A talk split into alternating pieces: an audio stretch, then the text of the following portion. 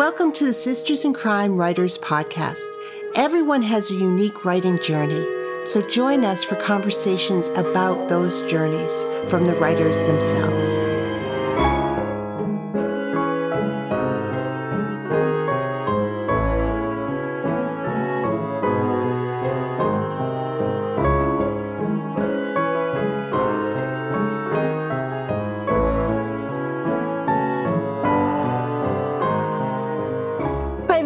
Julie Henriques, the Executive Director of Sisters in Crime, and I am delighted to welcome Sarah Bewley to the podcast today. For decades, Sarah worked as a playwright and freelance writer. She won several awards, including being the first woman to win the McLaren Comedy Prize, a comedy playwriting award. Her first book, Eden Burning, was released in April 2023. Frozen Eden, book two of the Eden County Mysteries, will be released in the spring of 2024. Sarah, welcome to the podcast. Thank you. It's nice to be here. you have a background in writing, but I'm going to ask you what I ask folks um, on this podcast as our opening question. When did you say to yourself, I want to write a book? Ah, uh, well, I was, I'm trying to think about that. um, I think that I kind of started with the idea uh, probably about 30 years ago. And I wrote something that was book length and that I knew wasn't, you know, great but that I I was it gave me the chance to actually work on something, mm-hmm. and so I have this you know this book that will probably never see the light of day. that um, you know that I really enjoyed trying to write like a in a book format as opposed to a short story or an article or a play. Um, at that point in time, I had written oh I don't know, probably 10 or 12 plays. And, mm-hmm. um, and so I was kind of toying with the idea. But then, um, about 10 years after that, I started toying with the idea of writing a mystery because I love mysteries. And, uh, I finally kind of fell into an idea of what I wanted to do. Um, and in 2012, uh, I found out about the Malice uh, domestic. Well, actually, it was 2011. I found out about the Malice domestic competition where you send in the first three chapters of a potential book, and um, and you know they have a grant that they give. And so I thought, well, let me do this. I mean, I got nothing to lose, and but I wouldn't let anybody read it um, my friends said, well, can we read it before you send it? And I was like, no, no one's going to read it. Um, I'm going to send it off. And that way, if it's really awful, no one will ever see it except the judges on that, that grant committee. And I didn't want anyone else seeing it until I knew whether or not it was any good. And I won the grant. And so I thought, okay, well, it must be pretty good then because, you know, I, I won the grant and I used the uh, grant money to go to the Writers Police Academy, mm-hmm. which at that time was in Greenville, North Carolina. Mm-hmm. And that was wonderful. That was just this tremendous experience of going and being with other writers and at the same time also having all of these professionals in law enforcement and emergency services and of every kind you know firemen and you know it was just wonderful uh, and getting to hear them all you know going mm-hmm. to talks that they did and you know having the experience of learning how these things worked was just tremendous for me. And it gave me some ideas in terms of, you know, how to proceed with writing a book. And then, you know, 10 years later, I actually finished the book. and, and, uh, but what was very nice was that, um, Harriet Wasserman Sackler at Level Best had read the first three chapters and, and I had met her when I went to Malice to accept the grant award. And every couple of years, she'd send me an email and say, Did you finish the book? And I'd write back, Not yet. And then she happened, it happened to be, it coincided about the same time. She wrote me and said, Did you finish the book? And I said, Yeah, I did. And she said, Would you let me read it? And I said, Sure. And I sent it off to her. And uh, she liked it. And so she offered me a three book contract. And here we are. I'm, you know, work, uh, trying, getting into the point of finishing book two and book one has been out. And so it's, it's been a good experience. Well, let's, um, because publishing journeys and writing journeys are two separate journeys, but I want to back up a little bit because when I asked about writing a book, I said that you wrote other things and you mentioned that you wrote plays. So, yes. so talk to me about your, your writing path in general? Like, you know, was were plays your first foray, or or what started you out? Um. Well, when I was a kid, I wrote some short stories, and um, ha- I've had a few short i've had a handful of short stories published in you know some college magazines. And then i had one in a magazine called uh, the sun that's out of north carolina. Um, north carolina seems to work nicely for me. And uh, so uh, but i started writing plays probably in high school. And i think a lot of it was because i when I write, I hear the voices. And I've always been fascinated by voices. I love listening to different people. Uh, I love the rhythms of speech and how they're varied. And so it was fun for me to, to kind of cast the play in my head and then write it hearing the voices. And I loved that. And I was I was apparently successful at doing that. Um, I actually had someone at one point who said that they had taken my play apart and put the lines of dialogue on different pages and went through it and realized that each character had a different word choice and a rhythm mm-hmm. and all of these things. And they said it was very evident to them that I was hearing something specific when I wrote each of the characters. And I said, well, that's, that's cool because I was. and I'm glad that it's coming through in the writing. Um, and so when I would work on things, uh, well, back in the, in the days when I, I started writing play, when I was writing plays like in my twenties and thirties, I was runner and so one of the things I would do when I'd go out and do my runs is I would run scenes in my head. I would have the characters talk to each other and I would just kind of play with ideas. And it was a way of, you know, kind of focusing as I was writing and at the same time entertaining myself. So I wasn't at all bored with the running. Uh, eventually I ran a couple of marathons even and but it was always always that i could hear the voices. I knew what the people looked like. I knew you know how they sounded where they were from all, a lot of things about them. And so that was just how i worked. I i think also because i worked full time during all of those years. So i only wrote at nights and on weekends. What one of the things that i did was i worked out plots and problems and all of these things in my head.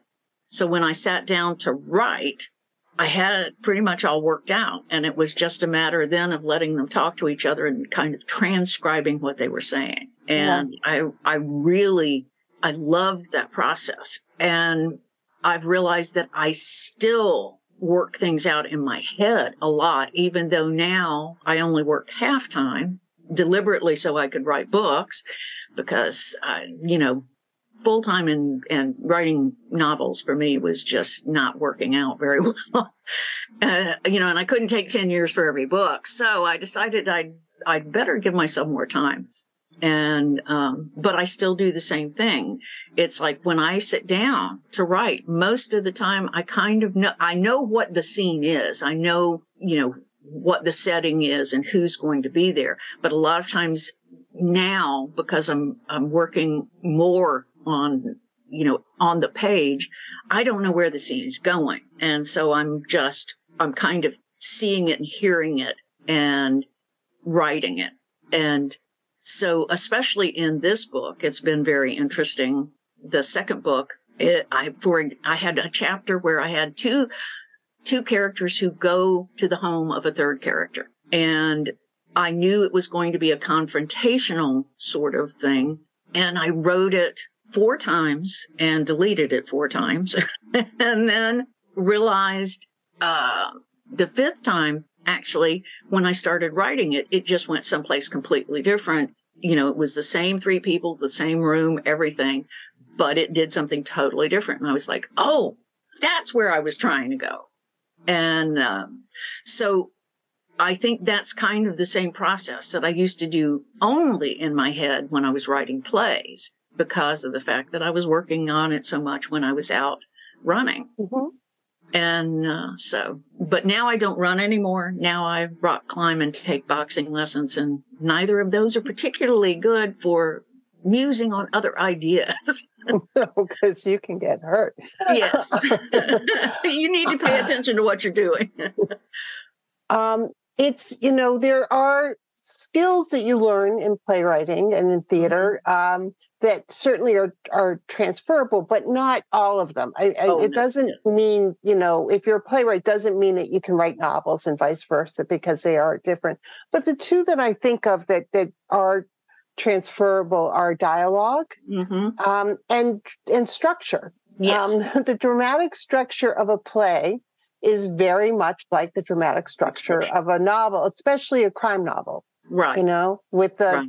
act th- three act structure and even if you it's you know a shorter play it's still got a three act structure you know right midpoints yes. character turns and everything else do you did you find when you started to write the book that it's it just made sense to you uh, because of you know of of letting your imagination go and trying to imagine what these characters were doing, but you that maybe the muscle of structure was feeding into the and this is going to give me forward momentum in the story. I definitely do. Um, and one of the things that I always was strong at in plays was my structure was just solid. Mm-hmm. Always. Um, even if I didn't get you know, everything right. The structure would be completely solid. And most of the time, it, if I did rewrite something, it was generally like adding something in where somebody said, well, I, we think we need a break here. Can you, right. you know, and so I would, you know, change like a little section to give it a break and, um, you know, things of, of that sort. But structure, I think was always something that I had in my head. And I, and it, it was something that came relatively naturally to me. But I think that that's from two things. One was that I loved watching mystery TV shows. And I was never big on family shows or comedies per se, but I loved mysteries. And then I also read like crazy. I mean, I'm one of those people that uh, I, I've been known to have three books going at once because they're in three different places. and so every time I'm in that place, I sit down and read that book and then I, you know, and, um, and so I think that having read just an incredible swath of novels and mm-hmm. I read everything. I read science fiction. I read mystery. Um, you know, I read true crime even a little bit at the beginning, never got that interested in it because I was like, no, I want to, I want my own people. I don't want true people. And yeah. I want to be able to, to make what I want happen, happen. And um, so I, but I also I read urban fantasy uh, when that first started becoming really popular. Uh, I read a lot of urban fantasy, and I loved those novels. And but they all have very similar structures, mm-hmm.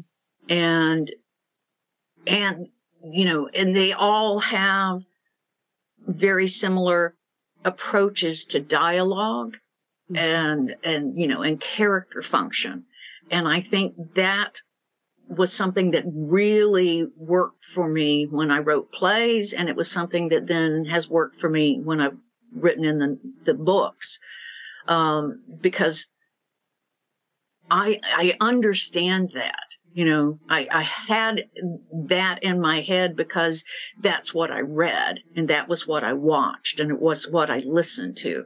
So it was, it was really, for me, it was fun and I didn't have to think about structure. I just wrote.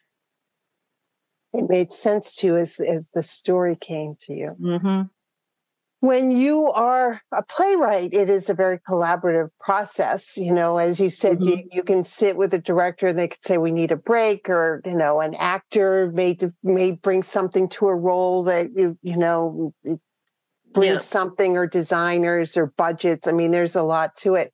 When you're a novelist, you are playing all those roles yourself. You're yeah. the director and the costume designer and the set designer and you know the casting agent and everything else.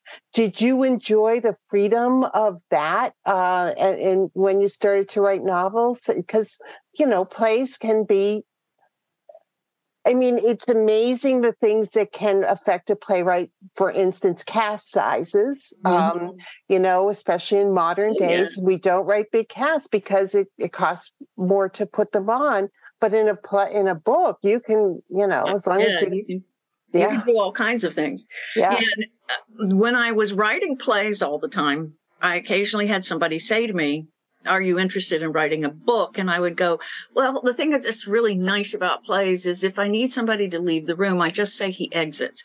So, and I don't have to worry about all of the extraneous stuff. Everybody that's at right. deals with all of that. Um, and so, uh, and I often wrote things that didn't require ultra realistic sets um, one of the reasons for that, of course, was because it's less expensive.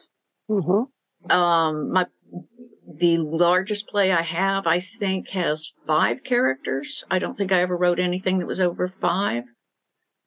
And so, you know, it is a whole new ballgame because, you know, now suddenly if somebody leaves a room, I've got to, you know, kind of say why the hell they decided to do that. I, I, can't just say, he, um, and so that was a change. Um, and it is more fun to be able to do more characters and to bring animals in. Like I like to put dogs in my books.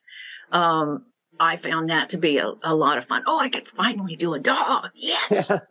this is cool. Um, cause I really love dogs. And, uh, and so that was interesting to me. And and I could specify, like with my plays, I often wouldn't get very specific about ages or what someone looked like or anything of that sort because I, I, I, that wasn't my job. My job was to write the words and to mm-hmm. write the story. And I took I took the position that I also didn't design the set. So I would put what was essential. You know, mm. I need a bed in this one. I need a telephone in this one. And that was all I would put into it because it was not my place to do those things. They're going, there are other people, that's their jobs. And mm-hmm. I stayed out of those jobs. Um, I didn't write stage directions other than exits and entrances. I also didn't uh, write how the line was to be read, whether it was, uh, you know, I didn't put in pauses, I didn't put in the um, the things angrily or anything because none of that was my business. That was between the director and the actor. And I heard it in my head in a certain way. And I figured if I wrote the line right, it would be read that way. And that worked out really well. I never had a problem with that. But sometimes somebody would do something a little different. I'd go, Ooh, that's cool that that yeah. line can be read a little differently than I heard it. And, um, and so I enjoyed that. I liked the fact that I just handed the script off and then all those other people did all that work. Yeah. and that was really, that was really nice.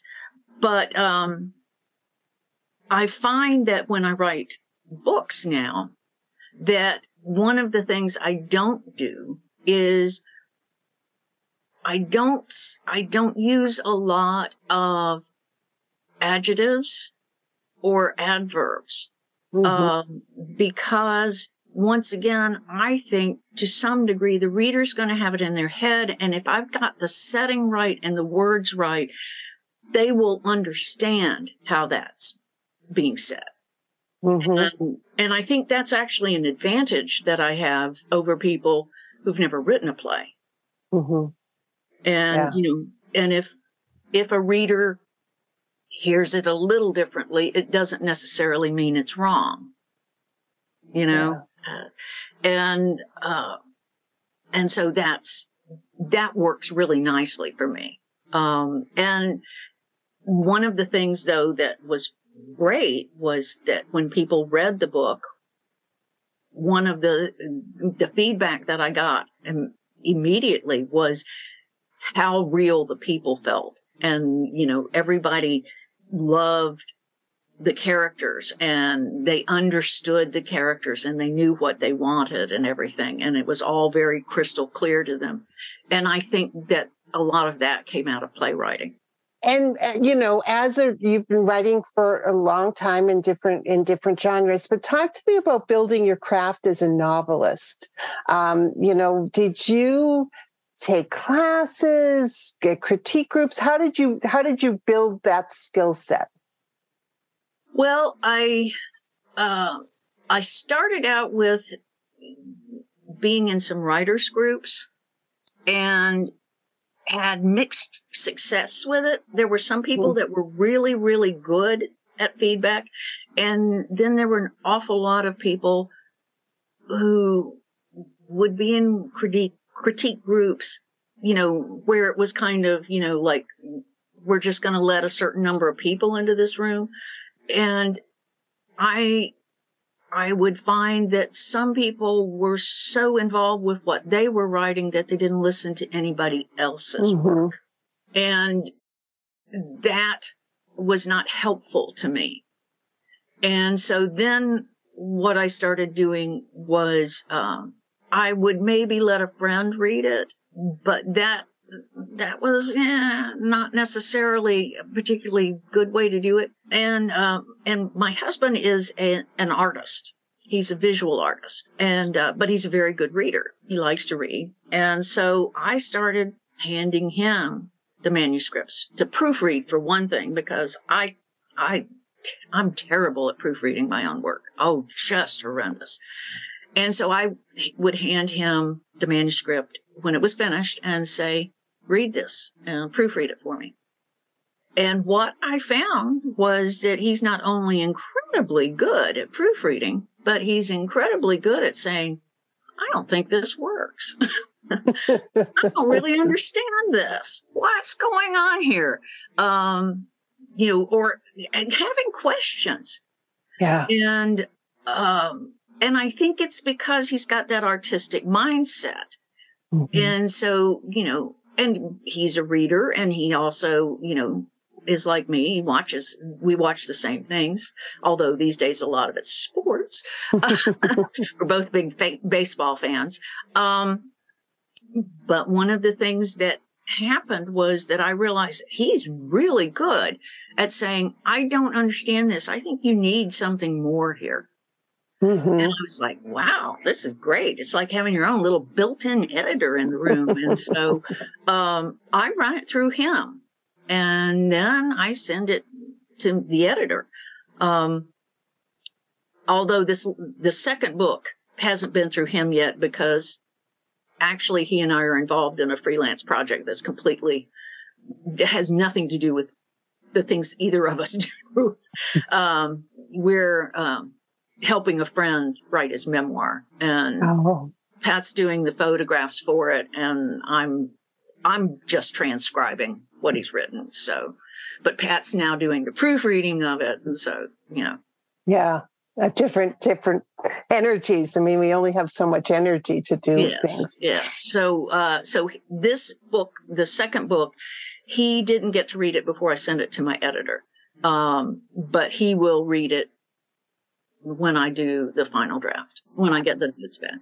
Talk to me about again as a writer you know what's the best piece of writing advice you've gotten or that you give and what's what do you think is harmful advice uh, i find it interesting when we're talking about critique groups that it's it's important to recognize when it's not working for you mm-hmm. or when it, you're not getting what you you need yeah, out of it and to leave yeah. Yeah. not to try and make it work um, yes. because time is precious and also that can be detrimental so you mm-hmm. know um, so so what what kind of advice do you hang on to as you as as a writer well i think the thing to do is uh, is listen to writers whose work you've read and you respect um, if you even if it's in a critique group read what those people are writing and is mm-hmm. it interesting to you?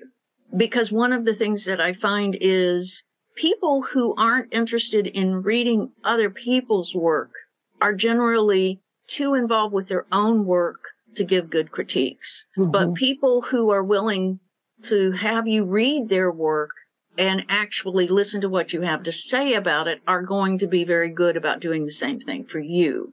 Um, but you need to find people that write in a way that you like.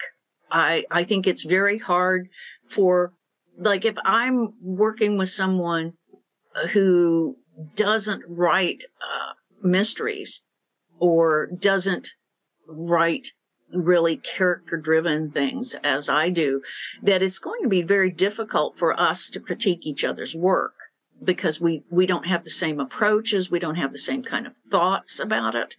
Um, our structures are going to be really different.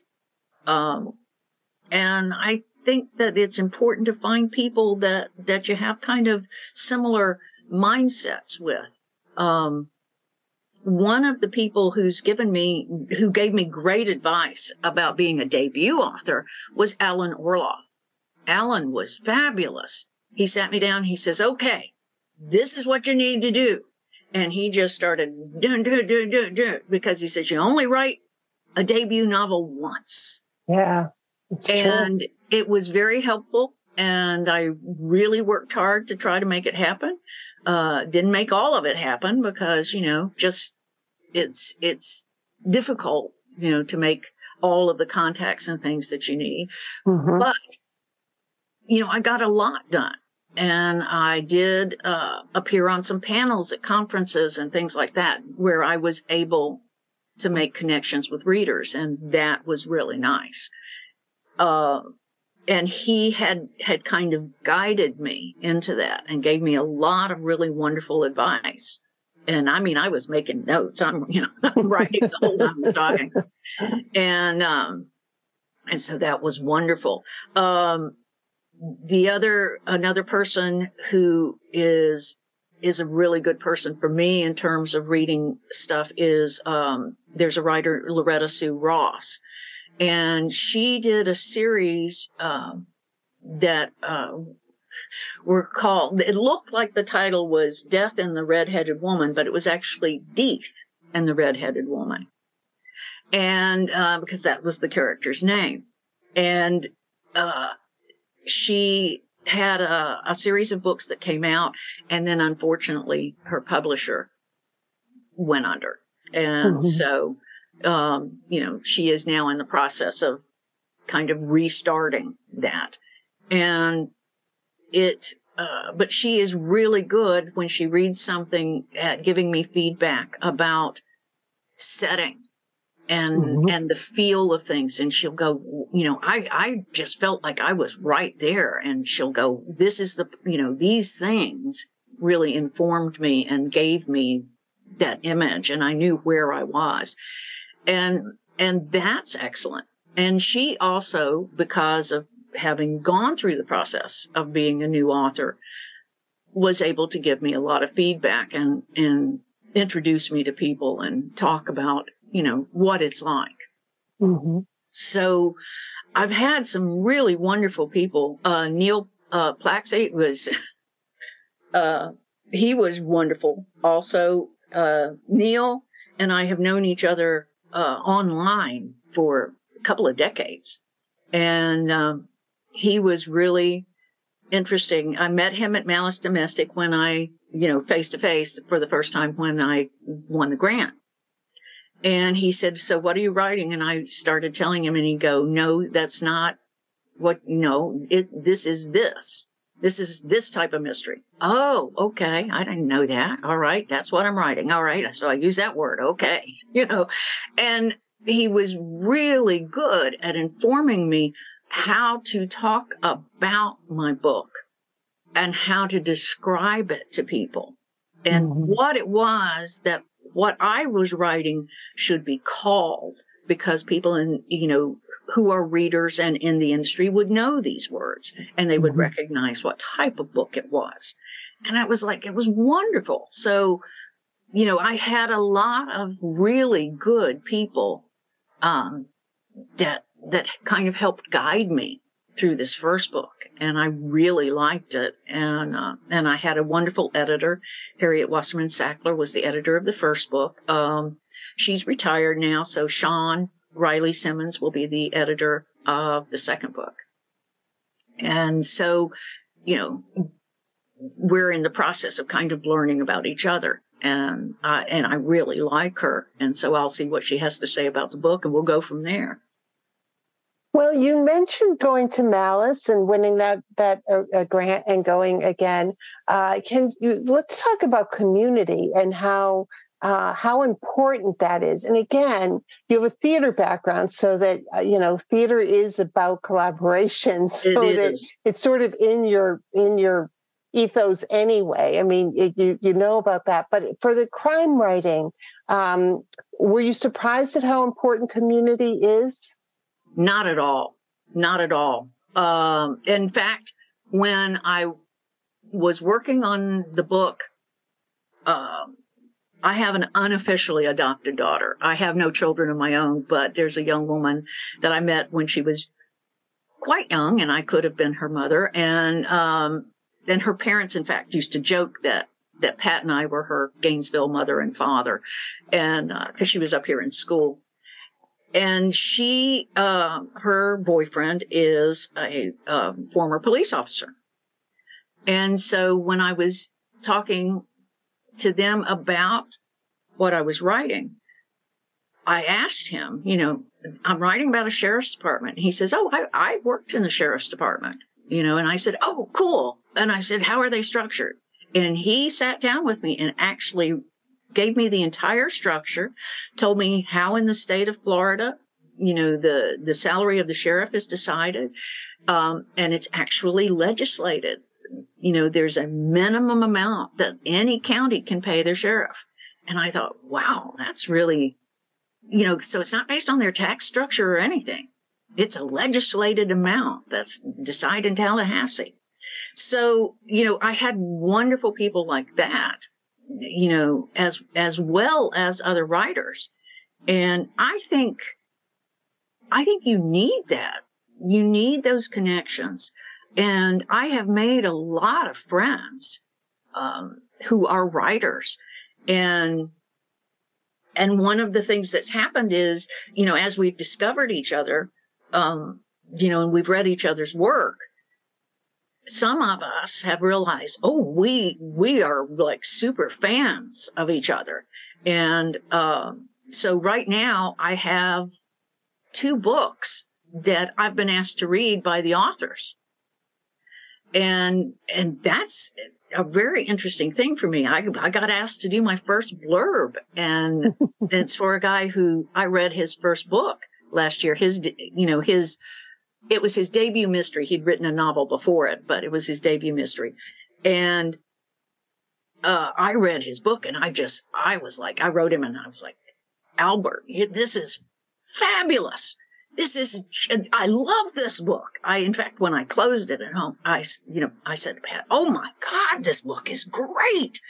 And, um, so I wrote to him and his, it's Albert Waite is his name. And he, it, it's just, he writes a tremendous um, small town chief of police. It's a small town in Maine. And so they actually have a police department where what I write about is a county where they don't have police. They only have the sheriff's department because it's, it's a, a, a rural county and there's only 18,000 people in it. And so, you know, but we found that there were a lot of similarities in how we write about our people. And so that was great. You know, it was wonderful. And then, um, David Putnam, uh, is someone who, uh, has has written a lot of books, and he, you know, he gave me a book at a conference. We were on a panel together, and he says, "Oh, here's one of my books if you want to read it." He says, "This is this is my latest one in this series," and I I read it and I really liked it. And then he said, "Let me give you this other book." In my series. So he mailed it to me and it's, and it's a new series. And I read the book and I was blown away. I just thought it was an amazing book. And Michael Connelly blurbed his book. Holy crap. it is, but it really is excellent. And he's a former police officer. And um, so it was just, you know, now we're kind of, you know, into this thing of sharing and talking to each other about writing. And, you know, we do it via email, but it, he's very much a part of my community you know, mm-hmm. as is Alan Orloff, as is Loretta Sue Ross, you know, as is Neil, you know, all of these people have become a part of my community. And it's very, very nice. When did you join Sisters in Crime? At what point in your in your journey? Hmm. I joined Sisters in Crime, I think in 2012. And um, now, one of the reasons I joined Sisters in Crime is, of course, being a playwright. I've been a member of the Dramatists Guild mm-hmm. since I was a student. I started out with uh, the associate membership that is a student kind of membership. And now I'm a full fledged voting member because I've had plays that were uh, reviewed in uh, the Los Angeles Times and the New York Times. So that was something that I really had a lot of experience with. The Dramatists Guild is great about supporting writers and they have wonderful information. And a couple of times when I had problems with a production, you know, they were willing to step in and back me up. And so when I uh, was at Malice Domestic for the to receive the grant, um, I saw the Sisters in Crime, and I thought, well, this is a good group because their whole point is to support writers in this community, you know, doing this thing. And so I joined and really got good information right away. People were really nice. And I met more sisters in crime members when I was, you know, going out. Um, like when I was at the Writers Police Academy, I met several there. Um, and then the more contact I had with people online, the more I also had contact with people who were in Sisters in Crime. And it was just a tremendous organization in terms of giving me a sense of what the business was like and and having a sense of community and knowing that you know I was not alone doing this and uh, I I'm a big believer in that organizations like that are very important to us. And I think that, you know, yes, we should definitely take advantage of it and become members.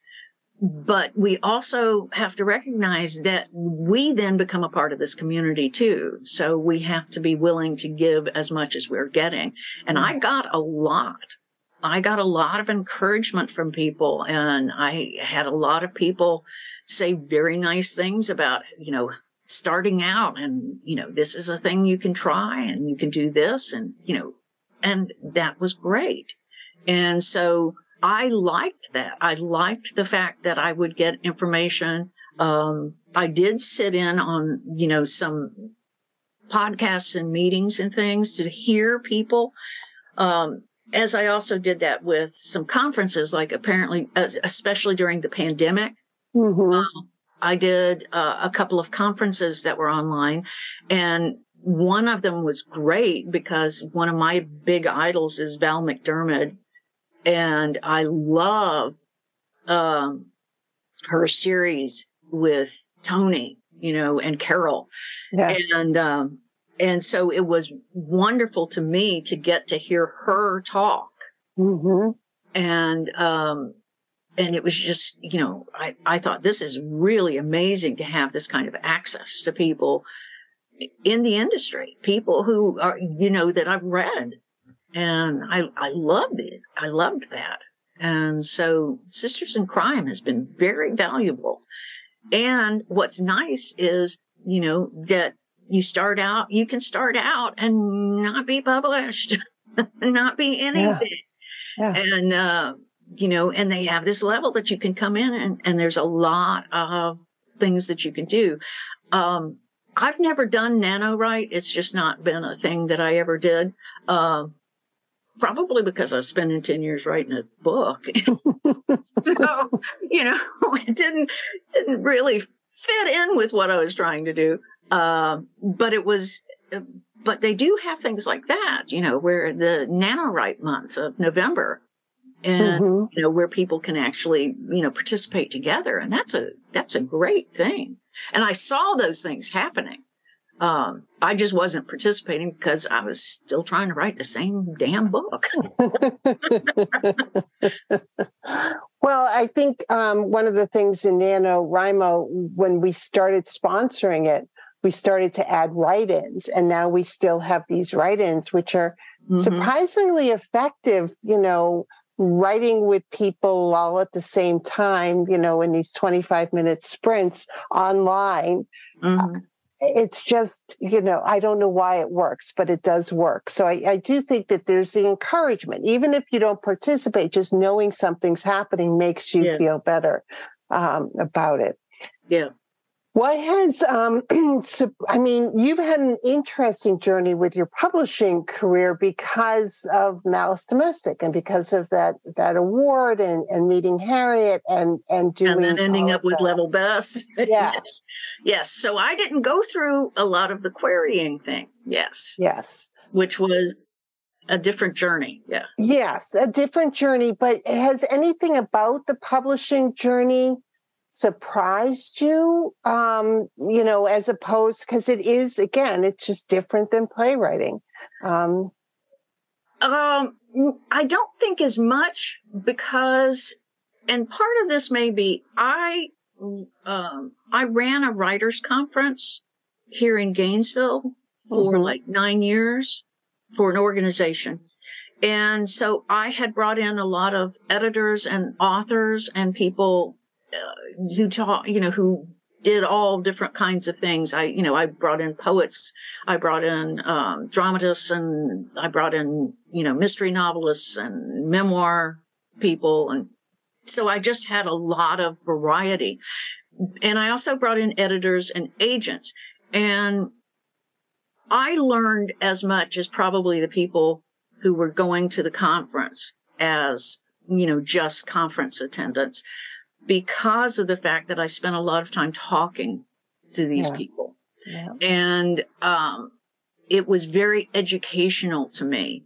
And in fact, uh, when I got my first book contract, I knew an editor and I said, would you read this and tell me if this is, you know, what they're supposed to look like? Because I have no idea. I've not seen one. I've seen freelance contracts. I've seen contracts for plays, but I don't know what this is supposed to look like. And he read it for me and gave me a couple of points to ask about and said, you know, otherwise I think it's perfectly fine. And uh, they they were willing to give me a couple of the points that he had suggested I ask for, and we just and you know then he said, yeah, now sign it. You're okay. And that was very helpful. you know, it, and, uh, so I wasn't, I don't think I felt quite as lost as someone who doesn't have those kinds of contacts. And that was a very distinct advantage because, you know, I get a book contract and I look at it and I go, I have no idea what's the norm. Mm-hmm. Yeah. No, none, I, no idea at all. So, you know, and I know this is a smaller press, so I need to, you know, have that taken into consideration. And the editor that I was talking to is someone who had been with smaller presses. So I knew he would know exactly what I was looking at.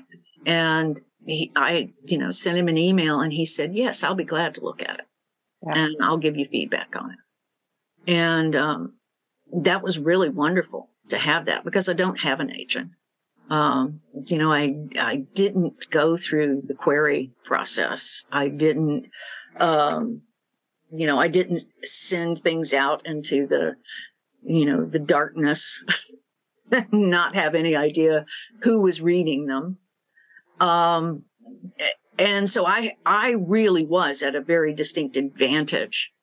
And I think that I was less surprised about things.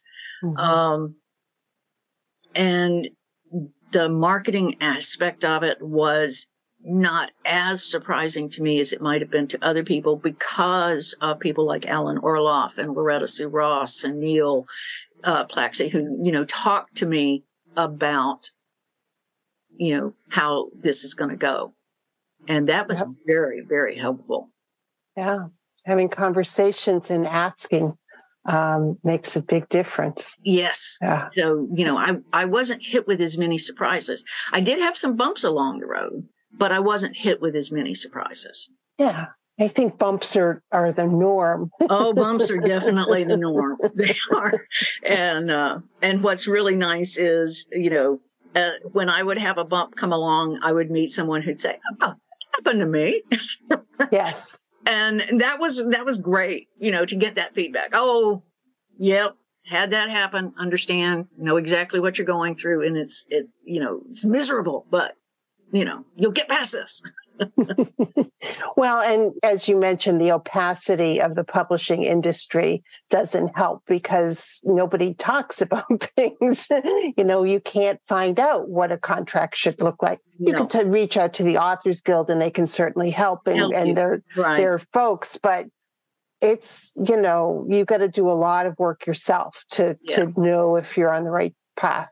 Yes, you do. And, and, you know, and that's, that's one of the things I think like small writers conferences and things are great for writers mm-hmm. because of the fact that if you can go into things where they bring in agents and editors and people like that who can educate you about it, you're not going to see what a contract looks like, but you're going to hear about how this works and mm-hmm. how people are going to present it to you and to not be shocked by what's going to come along. And yeah. I think that's just invaluable. And the nine years I spent running that conference was great. And I had been to other writers conferences. And so I had a lot of experience listening to people and hearing them talk about things. And it was a wonderful experience. It was great that I knew about doing that. Yeah. Well, as I mentioned you know, before we started recording this, I love that you you a theater person, you know, who's moved into novel writing because I do think uh, they are two different worlds, equally mm-hmm. as opaque and challenging. Oh, definitely. um, but you know, it, it, the the skills as a, a, playwright, I admire tremendously because I I don't have those skills of just mm-hmm. through dialogue and through Uh, without backstory, without internal monologue, making a story happen. I just think a playwright or screenplay writer as mm-hmm. well. Uh, it's a it's a skill I don't have. yeah, and, and it's. I think that that's one of the things that is wonderful to have done mm, because of the fact telling a story through dialogue is probably one of the toughest ways you'll yeah. ever do it. Yeah. And and I just, you know, I think that, you know, to me, it's, it, it just seemed something natural. And I don't know why. I mean, I don't know why my brain worked that way, but it did. Um, and so it wasn't a complicated thing for me. I could see a way to do it. Um, you know, I, it was a learning process, of course, you know, I mean, it always is, but you know, the concept of doing that was not frightening at all. Yeah. Um, and I have friends who are screenwriters and I have friends who are playwrights. And so, you know, there was that community aspect of it. And, um, and, you know, people who are directors. I, you know, I have, uh, I have this, this world out there that I've made contacts with. That's really nice. And, um, new actors, you know, yeah. and, and everything. And, which was kind of a fascinating and wonderful world for me because acting was something I never wanted to do. I did a little bit of it in college because it was required. If you were a theater major, you had to do it. But I was a theater major because I wanted to write plays. Yeah. And, and so, you know, studying theater, uh, you know, it was like, okay, design a set, do lights. And I was like, guys, I'm not gonna do any of that crap. they were like, doesn't matter. You want to graduate? Yeah. Yes, you got to graduate. And so I actually ended up finally getting my degree in creative writing because it was like I was, they were killing me with this. you know, I, I, you know, I was terrible at directing and I was terrible at set design and I was terrible at lighting. Oh my God, lighting was uh, and and I was even doing things like you know I was in a small community college, and part of what I had to do as a theater major was that I had to set lights. I had to go out on the con- catwalks and set lights, and the, some of the lights outweighed me at that point. yeah. and um and so it was really funny because the the guy who was who did all the lighting normally would go up with me and he would say, now you, you know, you're going to have to set this because this is one of the things that's required. He says, but I'm going to be here to keep you from blowing it up. And I said, okay. and, uh, but he found out that he also had to like hang on to the back of my pants because I would lean over with the light to be mounting on, on the catwalk and it would try to pull me over because it outweighed me. Yeah. And, uh, and he was like, "Yeah, that's a little frightening. I don't have that problem." uh, but it was, you know, it was good that I had that. It was good mm-hmm. that I mm-hmm. got exposed to all that, and um, and then when I, what happened was I actually was uh, at the University of Georgia in the theater department, and I, um, in my senior year, I dropped out because I was going to school full time and working full time, and I was exhausted, and I moved to Gainesville and uh, applied to the University of Florida, and they have a creative writing department. And so I said, well, I'm going to major in creative writing because it doesn't require all those extra hours at night. Yeah. And, and that will be easier on me since I'm still working full time. And so I finished up my degree. My senior year took me two years, but I got it done. Yeah quite the journey, quite the creative journey. And sounds like you're continuing a creative journey. Um, but this has been a lot of fun and a great conversation about writing. Thank you so much for being on the podcast. Oh, I've enjoyed it. It's been, I love talking about writing. I, I don't get enough opportunities to do it. Um, I have some, you know, like I said, I have friends that are writers, but um, most of them are are distant. I don't have very many friends, you know, right here. I, I have a couple of friends locally and, uh, and that's nice, but I don't get to do it as much as I would like.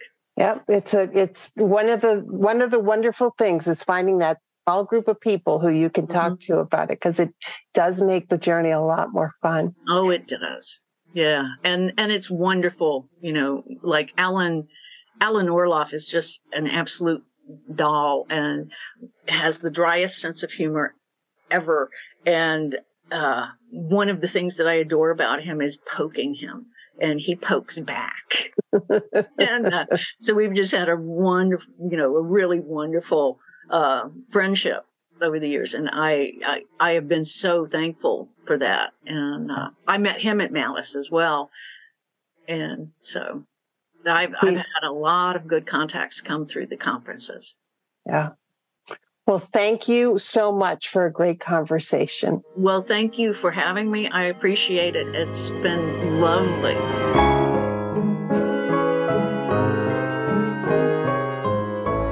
Thank you for being with us today.